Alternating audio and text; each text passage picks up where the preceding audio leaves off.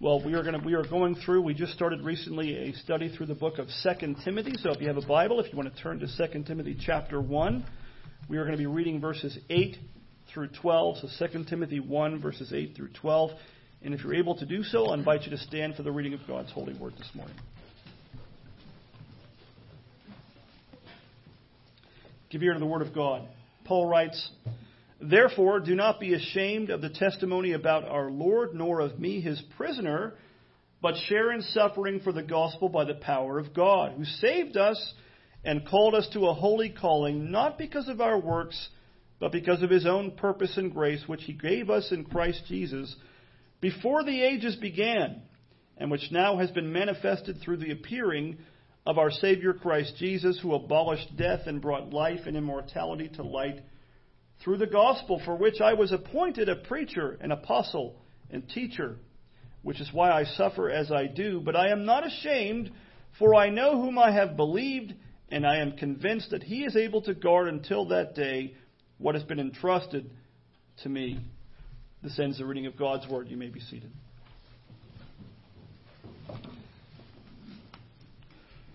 Well, uh, my original plan when I sat down uh, after, during study and writing the sermon out was to preach through verses eight through twelve, to kind of go over the whole section. And as I started writing and, and working on it, it became apparent that I was going to be preaching mainly on verse eight. So we will go through the rest of the passage. We'll touch on little bits of it here and there this morning, but we're going to spend most of our time, I think, on verse eight. And I think that we'll see why that is as we go through this morning. Uh, verse eight, in some ways, is where you see the point that Paul has been driving towards in his letter to Timothy in those opening verses of the letter. Uh, the opening there, he is pointing to Timothy to exhort him and us to not be ashamed of the gospel of Christ, but rather to share in suffering with him for the sake of the gospel by the power of God. That's, that's you could say that that's kind of the theme of the entire letter. He doesn't say, this is why I'm writing, but that really is kind of what carries out through the rest of the letter. And that's that's kind of the choice that's set before you and I in this in this passage this morning, either being ashamed of the gospel, which we as believers in Christ should never do, or suffering for the sake of the gospel. That's the choice, that's the choice that Paul faced and now was in prison on death row, as we know, as he wrote this letter. That's the choice that Timothy then faced in following in Paul's footsteps. And that's the choice that we as believers in our day face today if we would be faithful in bearing witness to the gospel of Christ. The, the exact circumstances might be different, but the choice is really the same. To bear the, re, the reproach of the world for the sake of the gospel, or to be to be silent and be ashamed of the gospel. To be, to be ashamed of the gospel, it might be a strange sounding phrase if you're not familiar with it. I remember Uh, years ago, in my, my early twenties, so it's a long time ago, when I was still in the Navy, um, I had, you know, back then there were a lot of Christian T-shirts. You'd go to the Christian bookstore and buy your music and books, and they would have these clever T-shirts, and there was this one, and all it was was Romans one sixteen printed out on a shirt. And different phrases were bigger and smaller, and, and uh, one of the, but the biggest words on the shirt were, "For I am not ashamed of the gospel," and then the rest of the verse was there. And, uh, you know, back then I was stationed at Miramar when it was still a Navy base. And we had, uh, I don't remember what the what the reason was, but there must have been some big country show. And I was stationed at Top Gun, and it was still pretty not- notable because of the movie that had come out about a year before that. And we had a bunch of, you know, uh, country artists at our at our at our hangar, and they were checking out the planes. And my dad was a big country uh, fan, and so I'm like, I'm going to get some autographs for my dad, and I'll mail them off. And uh, I think his name's Randy Owens, the lead singer of Alabama, was in one of our planes with one of our pilots. So I was in my civilian clothes. I had changed to go home and didn't know until I was on the way home that they were there. So I'm like, oh, I'll go out to the plane. Forgot what I was wearing. Forgot I had that T-shirt on. So I walk up the, the ladder to the cockpit, and there's this singer, you know, and I'm, excuse me, sir, would you mind signing this? And he looks back, and I didn't know what he's looking at, but he looked really offended. And I looked down at my shirt, and I realized he was looking at the shirt. And he's a he's a professing Christian, and he thought it was saying I was ashamed. The biggest words were ashamed of the gospel. And he was, oh, what in the world? So I, I explained, no, it's the whole verse and this and that. And I sheepishly ran away and took my, my autograph. Uh, but, you know, you could see the offense of that idea. Who would be ashamed of the gospel of their salvation? Uh, but really, it's it's not that hard to imagine. When you think of what it really means is, to be ashamed of the gospel is to essentially, essentially be so worried about the reproach uh, in the eyes of an unbelieving world that hates Christ and his gospel uh, that we would be silent about the message of the cross. If we would be faithful uh, to the Christ and his word, at times we're going to have to be willing to endure some kind of suffering and shame for it in the eyes of the world. And so you have to ask, are you willing to suffer, even suffer shame or anything else, for Christ and for the gospel of your salvation? What does Jesus say in Matthew sixteen? He says, if anyone would come after me, what does he say? He must deny himself, take up his cross. Where was Jesus going? The cross. And follow me. Remember, even Peter was scandalized by that idea for a time when, when Jesus told him he was going to be going to the cross. And he said, no, far be it from you, Lord. And what did Jesus say? Get thee behind me, Satan. If, you, if we're going to follow Christ, and invariably in some ways it's going to endure, uh, involve suffering. Well, so in, so in some ways what Paul says in verse eight is the central theme of the entire letter. You could say that much of what Paul says throughout the rest of this brief epistle is in some ways just kind of expanding upon and explaining in detail what it means to not be ashamed of the gospel, but to be willing to endure suffering uh, for his sake. So let's look at a few things this morning. The first thing that Paul tells us in verse eight is that we must not be ashamed of the message of the gospel. We must not be ashamed of the message of the gospel. Look again at verse eight. He says, therefore, pointing back to what he said in the first seven verses. Therefore, do not be ashamed of the testimony about our Lord, nor of me his prisoner, but share in suffering for the gospel by the power of God. Just mentioned it, but Paul uses that same exact language in Romans one sixteen. There, this is what my shirt said that offended the man for a t- time being. It says, for I am not ashamed of the gospel, Paul says. Why? For it is the power of God for salvation to everyone who believes, to the Jew first and also uh, to the Greek. So what is what is Romans about? If I were to ask you to summarize the book of Romans in one sentence or one phrase, Romans is Paul's, you know, you might call it his magnum opus on the gospel. The whole thing, basically from start to finish, sixteen chapters, is Paul's lengthy kind of distillation or explanation of the gospel from start uh, to finish. Uh, and the first thing he tells you practically in the letter is he wasn't ashamed of it. He wasn't ashamed of the gospel, and he shows that by teaching us the gospel throughout those sixteen chapters. And he tells us in verse sixteen, one of one of at least, the main reasons why he wasn't ashamed of the gospel. And, you know, Paul, you know, as we're going to see, suffered many things for the sake of the gospel. Uh, but he wasn't ashamed of it, even despite all that. And why is it? He says there, because, or for, it is the power of God for salvation to everyone who believes. So the gospel, the good news of salvation in, in Christ, um, is, is both the message of God regarding salvation, and it's also, what does he say it is there? The power of God unto salvation. That can be said of no other message on earth. There is nothing, no message, no thing on this earth that can be said to be the very power of God in saving sinners, except the gospel of Christ. So if we if we proclaim some other message, if as a church we depend on some other program or, or such thing, we may gain a following, we may find great success as the world defines that term, but we will not see the power of God at work in saving sinners. There are no shortcuts, there are no other things that God uses to save sinners other than his word in the gospel of Christ. Uh, but have you ever read that passage in Romans one and wondered to yourself, why in the world would Paul say such a thing? Why would Paul feel the need to say that he wasn't ashamed of all things of the gospel? Why would any believer in Christ, much less an apostle, ever be tempted to feel shame uh, when it comes to the gospel? Well, if you've read your New Testament at all, if you've read the book of Acts and the things that happened to Paul in that book, if you've read Second Corinthians chapter eleven, you know, there Paul is kind of dealing with uh, what some were calling super apostles. You know, there was the apostles, and then there were the really important apostles, and they weren't really apostles at all. And so Paul does something that is very counterintuitive in that chapter in Second Corinthians eleven. I'll leave that to your own reading, but I'll summarize it. Um, what the super apostles, so-called, did was gave their list of qualifications that were so impressive. Maybe they had letters commending them and all these things. Uh, Paul goes the other way. And what he does is he gives a very strange list of his apostolic qualifications. And what were they most of? Most of them were his sufferings. He mentions things like, it was a litany of his sufferings. He mentions imprisonments, beatings, shipwreck, stoning, like being stoned and left for, hit with rocks and left for dead.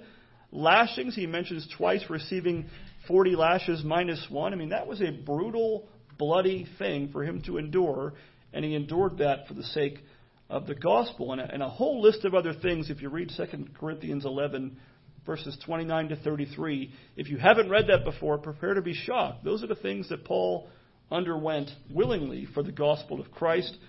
In fact, you might know in the book of Acts chapter nine, when Paul was converted, his name used to be Saul of Tarsus. He was on the Damascus Road with papers in hand to arrest Christians. Uh, remember, he was blinded by the light, so to speak, not the E L O song or whatever, but blinded by the light of Christ. And then Jesus told uh, Ananias, you're going to go to to, Paul, to Saul and talk to him and, you know, all these things. And, and Ananias, even though Jesus is telling him this, I'm summarizing, Ananias was like, I don't know, you know, Saul's a dangerous man. And he tells him, no, no, you know, go. Uh, but he tells him that he was going to tell and show Saul the things he was going to suffer for his sake. Acts chapter nine, verses fifteen to seventeen, it says this. But the Lord said to him, to Ananias, go, for he is a chosen instrument of mine. God chose him. Paul didn't choose God. God chose Saul. The Lord Jesus Christ chose Saul. Go, for he is a chosen instrument of mine to carry my name before the Gentiles and the kings and the children of Israel. You see that exact thing happening throughout the rest of the book of Acts. Paul witnessing to the Gentiles. He was the apostle of the Gentiles. To kings. How many times did Paul get arrested and put on trial? And somehow he ends up before kings. Without the arrest, that doesn't happen. So Paul, Paul carried Jesus' name before kings and even the Gentiles and the children of Israel. And he says, for I will show him how much he must suffer for the sake of my name. So Ananias departed and entered the house, and laying his hands on him, he said, Brother Saul, the Lord Jesus, who appeared to you on the road by which you came, has sent me so that you may regain your sight and be filled with the Holy Spirit. So in that in that brief uh, speaking to, to Ananias, Jesus says two things about Saul, soon to become Paul, right? He was going to carry my what? My name before all those people, Jews, Gentiles, and kings. And he was also going to suffer for the sake of, and there it is again, my name. Carry his name and suffer for his name. Those are the two things that Paul was called to do. And he tells him he's going to show Paul these things. And the rest of the book of Acts bears that out. So to be ashamed of the gospel is to allow, to allow something, often the fear of suffering or reproach, to cause us to be silent and to fail to bear witness to the truth of the gospel of Christ. When you think of it that way, I think most of us could say, yes, I've been in some ways ashamed of the gospel. I've not been as vocal a witness as I should be, and sometimes it's because of fear of many different things, whether reproach or shame or embarrassment or suffering. You know, in our day, we see a similar fear, a similar temptation to fear and silence about a great many lesser things, don't we? Not not just the gospel of Christ, but, you know, political correctness, so-called, has led many of those who hold what we might call conservative political views to keep their views to themselves. In our day, it seems like holding the wrong political view or supporting the wrong political candidate can be bad for one's reputation. It can be bad for one's social standing, even bad for one's career, depending on where you are employed. The various social media in use today provide numerous examples, if you pay attention to it, of people's accounts being suspended for expressing views that are somehow in any way in contradiction to the current progressive view on a number of things. People are often censored or suspended for simply expressing basic facts of biology and ethics that should in no way be controversial whatsoever. It seems that many are confused as to how many genders there now are, what a woman is or is not. We just had a Supreme Court Justice nominee say she couldn't define or wouldn't define what a woman is. And yet she'll probably be confirmed. Many of the things that are of this kind that have been rightly understood and upheld throughout human history. Has there ever been a time in history when educated people couldn't tell you what a woman was? Before our day, we live in strange times.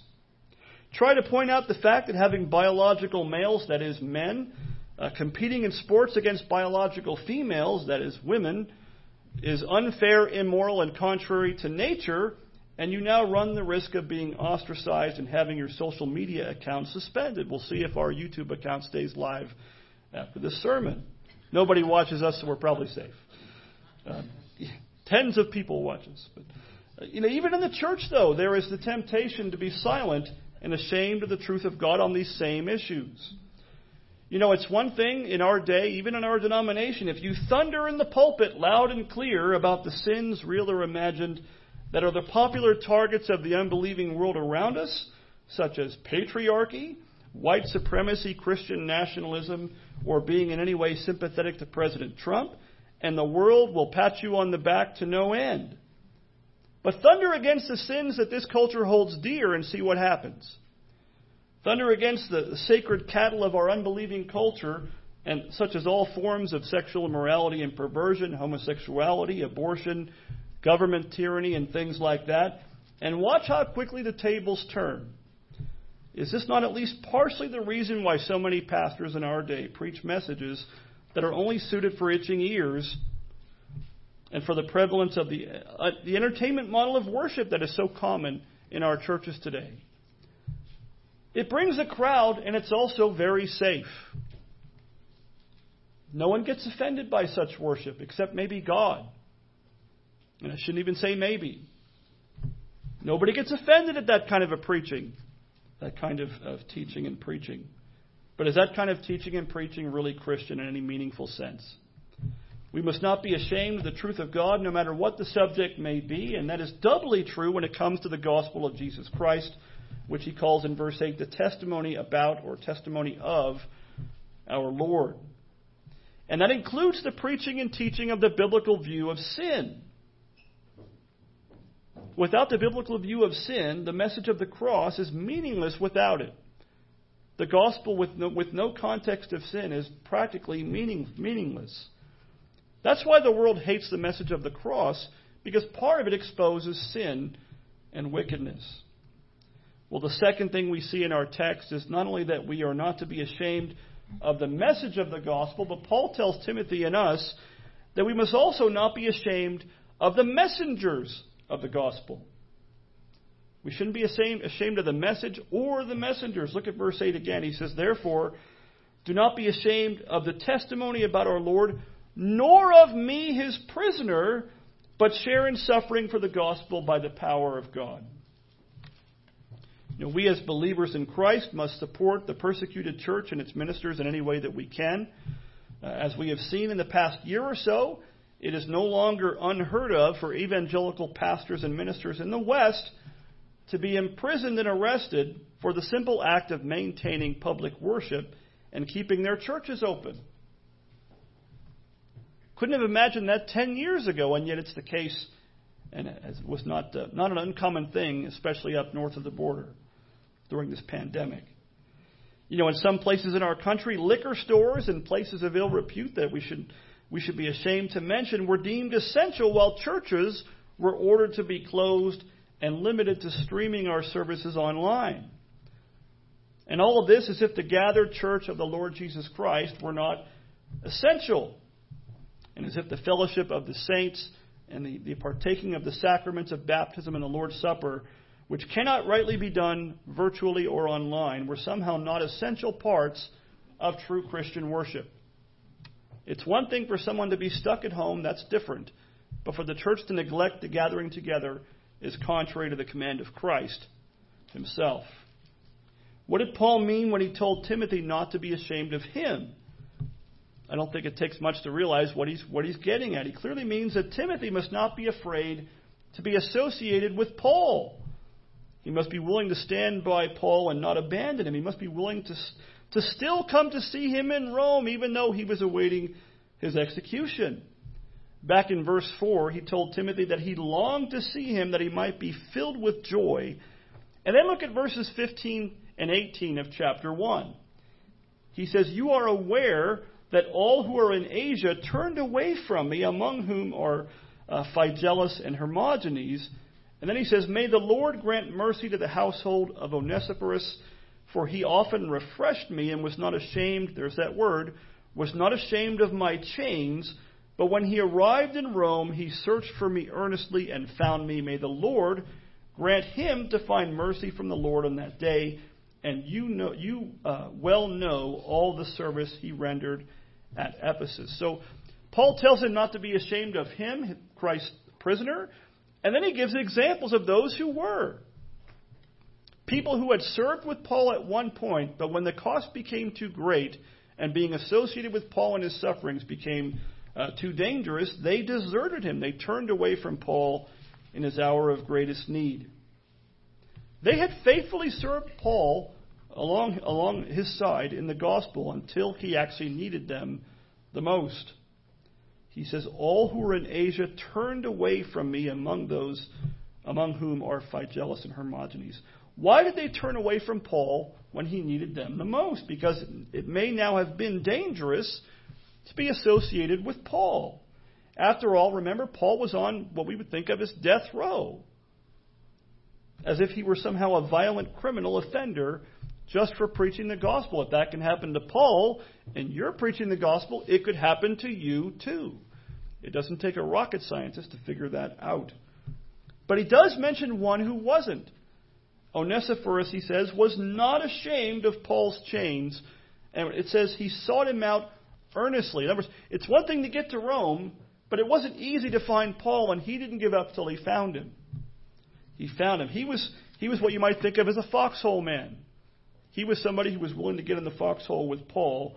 No wonder Paul praised him so much and prayed God's blessings upon him for that faithfulness and kindness to him. Now, you know, we thankfully have not, I don't think, reached the point in our society quite yet. And I pray that God in his mercy restrains the wickedness in our land so that it might not degenerate to that point, Uh, to such a wicked condition as was found in Rome, but we must still make it our aim as believers to support those seemingly few brave pastors and teachers who boldly preach and teach the whole counsel of God. You know, they are the ones who take all the heat of the battle. They are the proverbial tip of the spear. Such men uh, are often unpopular, even among other pastors and teachers and theologians who may be of a more progressive bent. You know, pray for a holy boldness in your pastors and elders, as many of us are of a more timid personality, kind of like maybe young Timothy may have been. Uh, pray that we might learn to stand firm and stand up for the gospel and the truth of God as we should. And as as church members, you know, many of you, we've, we've had the privilege of accepting many of you into membership in recent Sundays. As members of the church, settle for nothing less than the preaching and teaching of the whole counsel of God. Acts twenty twenty-seven. As, as church members, don't ask that the rough edges, so-called, of the Scriptures be smoothed out to avoid ruffling feathers. The Bible is often not a comfortable book. It is not an easy, uh, easy book in some ways. It ruffles our feathers because we have feathers that need to be ruffled at times. If we fail to support those who stand up boldly for the truth of God, we can be sure that we will see fewer and fewer men being willing to do just that. And so we must support them when we can. Notice how Paul describes himself in verse eight again. His prisoner. Whose prisoner? Was he a prisoner of Nero? He was in some sense, right? Was he a prisoner of Rome? He was in some sense. Whose prisoner was Paul? He was a prisoner of the Lord Jesus Christ. That is how Paul viewed his imprisonment. That is even how Paul viewed his upcoming martyrdom. It was all done under the sovereignty of Christ, and he was willing to do whatever he had to do uh, under Christ's command and suffer whatever things Christ deemed necessary. He was Christ's prisoner. You know, it's not the first time Paul said such a thing. Ephesians chapter three, verse one, he says there, "For this reason I, Paul, a prisoner of Christ Jesus on behalf of you Gentiles." He wrote Ephesians and other letters like Philippians. They're called the prison epistles. Imagine having a bunch of your letters titled that. Paul did a lot of writing of books of our Bible from prison. So his witness wasn't done away with by that imprisonment. We are still reading letters like this one that Paul wrote from those prison houses. So Paul was a prisoner of Christ, and he entrusted himself, even his very life, easy to say and hard to do, to the safekeeping of the Lord Jesus Christ. That's the right way to go about it. You do what Christ tells you to do, and you entrust him for the consequences. That's the right thing to do. He trusted that the Lord Jesus Christ knew and knows what he is doing, and that as long as he was doing the will of God, he entrusted the results to God. He entrusted the conversion of sinners. Those of his hearers who heard the gospel, he entrusted their conversion to Christ. He also entrusted to Christ the consequences from those who rejected his message of salvation in Christ. He entrusted both those things to Christ's good purposes. That's what we too must do if we're going to be faithful to Jesus Christ as his servants. Whatever we go through, what we go through that for him by his sovereign goodwill. If we suffer for the sake of Christ's name, he is able to take care of us even in all of that. Well, that brings us to the last of our three points this morning from verse eight, and that is we must also be willing to share in suffering for the gospel of Christ, for the message of the gospel. You know, Paul's going to spend much of the rest of this letter explaining what this means and what's it lo- what it looks like. When he tells later on in chapter four to preach the word, that's part of not being ashamed of the gospel. Everything else he says kind of bears this whole this whole thing out. He tells Timothy here, share in suffering, verse eight, for the gospel by the power of God. What Paul is saying here is probably better rendered, share, uh, really, suffer with me. The word me is kind of implied in the text. He's not just saying share in, he's saying share in with me. You see the suffering I'm doing, be willing to share in that with me. That's what he's getting. And now, was Paul a super Christian? Was he some kind of Superman that he could do all these things? And, you know, what we know of Timothy was he was a young man. He may have been kind of timid in some ways, and Paul had to kind of shore him up. Did he expect superhuman things from Timothy? Did he say these things lightly? Suffer with me. Come on, let's all die together. Why not? Was, was Timothy that kind of a person? Probably not. But what does he say? He says to do that by the power of God. Maybe you're sitting here and we're, we're reading this text and you're thinking, man, I don't know. You know, Paul got his head chopped off in Rome under Nero. Not for a crime, but for preaching the gospel. I confess to you the same, maybe you're thinking the same thing. I'm, I'm a natural-born coward, and maybe you are too. But you suffer by the power of God. God gives you the grace and the power to do his will when you need it. What does John fifteen say? Jesus there says, apart from me, you can do nothing. It's not an exaggeration. And it certainly includes suffering for the gospel. By the power of God, you and I can endure all things for the sake of the gospel. And think about this. I know um, maybe you're sitting here and you're saying to yourself, well, Pastor, you know, stinks for you because you're a pastor. I'm not. He's he's reading, he's, he's writing this letter to Timothy. Well, Timothy's a pastor. You're the ones that have to worry about that, not us. We just, you know, we get a free pass. Well, I hate to disappoint, uh, but the Scripture doesn't say that, does it? Certainly Paul was the tip of the spear, and Timothy was somewhere near the tip of the spear, but um, it's not just pastors who are called and missionaries who are called to suffer uh, in some ways for the name of Christ. And Philippians, also written from prison, right? Philippians one, verses twenty-seven to thirty, listen to what Paul writes to the whole church.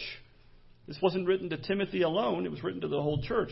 Philippians one, twenty-seven to thirty, Paul says, only let your manner of life be worthy of the gospel of Christ, so that whether I come and see you or, in, or am absent, I may hear of you that you are standing firm in one spirit, with one mind striving side by side for the faith of the gospel, and not frightened in anything by your opponents. Sound familiar?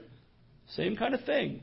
This, he says, is a clear sign to them of their destruction, but of your salvation, and that from God. Here it is, For it has been granted to you that for the sake of Christ, you should not only believe in him, but also suffer for his sake, engaged in the same conflict that you saw I had, and now hear that I still have. The same conflict, contending for the faith. And he says there, it's been granted, given to you, right? For the sake of Christ, not just to believe in him, but also to suffer for his sake. It's the witness, the consistent witness of Scripture, not just to pastors and elders and evangelists, but to all believers in some way to stand up for the truth of God and even to suffer and be willing to suffer for his sake. So it's not just your pastor and your elders who are called to contend for the faith. The whole church, every believer together alongside each other is to what? Stand firm, he says, in one spirit, with one mind, striving side by side for the faith of the gospel and not frightened in anything by our opponents. That's what Paul says. I kind of picture it as a, you know, maybe you've seen some of the old you know, Gladiator and Braveheart and these old movies with battle scenes where the, the soldiers are all lined up. You know, the shields are all in a row in a phalanx kind of thing. That, that's kind of the picture I'm seeing here. Side by side, standing together for the faith. And why do we do that? Because it's been, verse twenty-nine, it's been granted by Christ, by God himself, that we should do that. It's been granted, given to us for the sake of Christ, not only to believe unto salvation, but to suffer for his sake. And even that willingness to suffer is a testimony, isn't it? In some ways, it's kind of a frightening testimony. What does he say in that passage? This is a clear sign to them, the haters of Christ, a clear sign to them of their destruction. When you're willing to suffer for the sake of the truth of God and the gospel. By the grace of God, may all of us who believe in Jesus Christ learn to live out the words of the song that we sang just a little while ago in the service, that old classic hymn by Isaac Watts, uh, I'm not ashamed to own my Lord. One of the verses says this, I'm not ashamed to own my Lord or to defend his cause, maintain the honor of his word, the glory of his cross. May God work in us by his Spirit, that you and I might not be ashamed of the gospel in any way and not ashamed to own our Lord Jesus Christ as our own, that we might not be ashamed to defend his cause but maintain the honor of his word and the glory of the cross of Christ our Savior. Amen. Let's let's pray.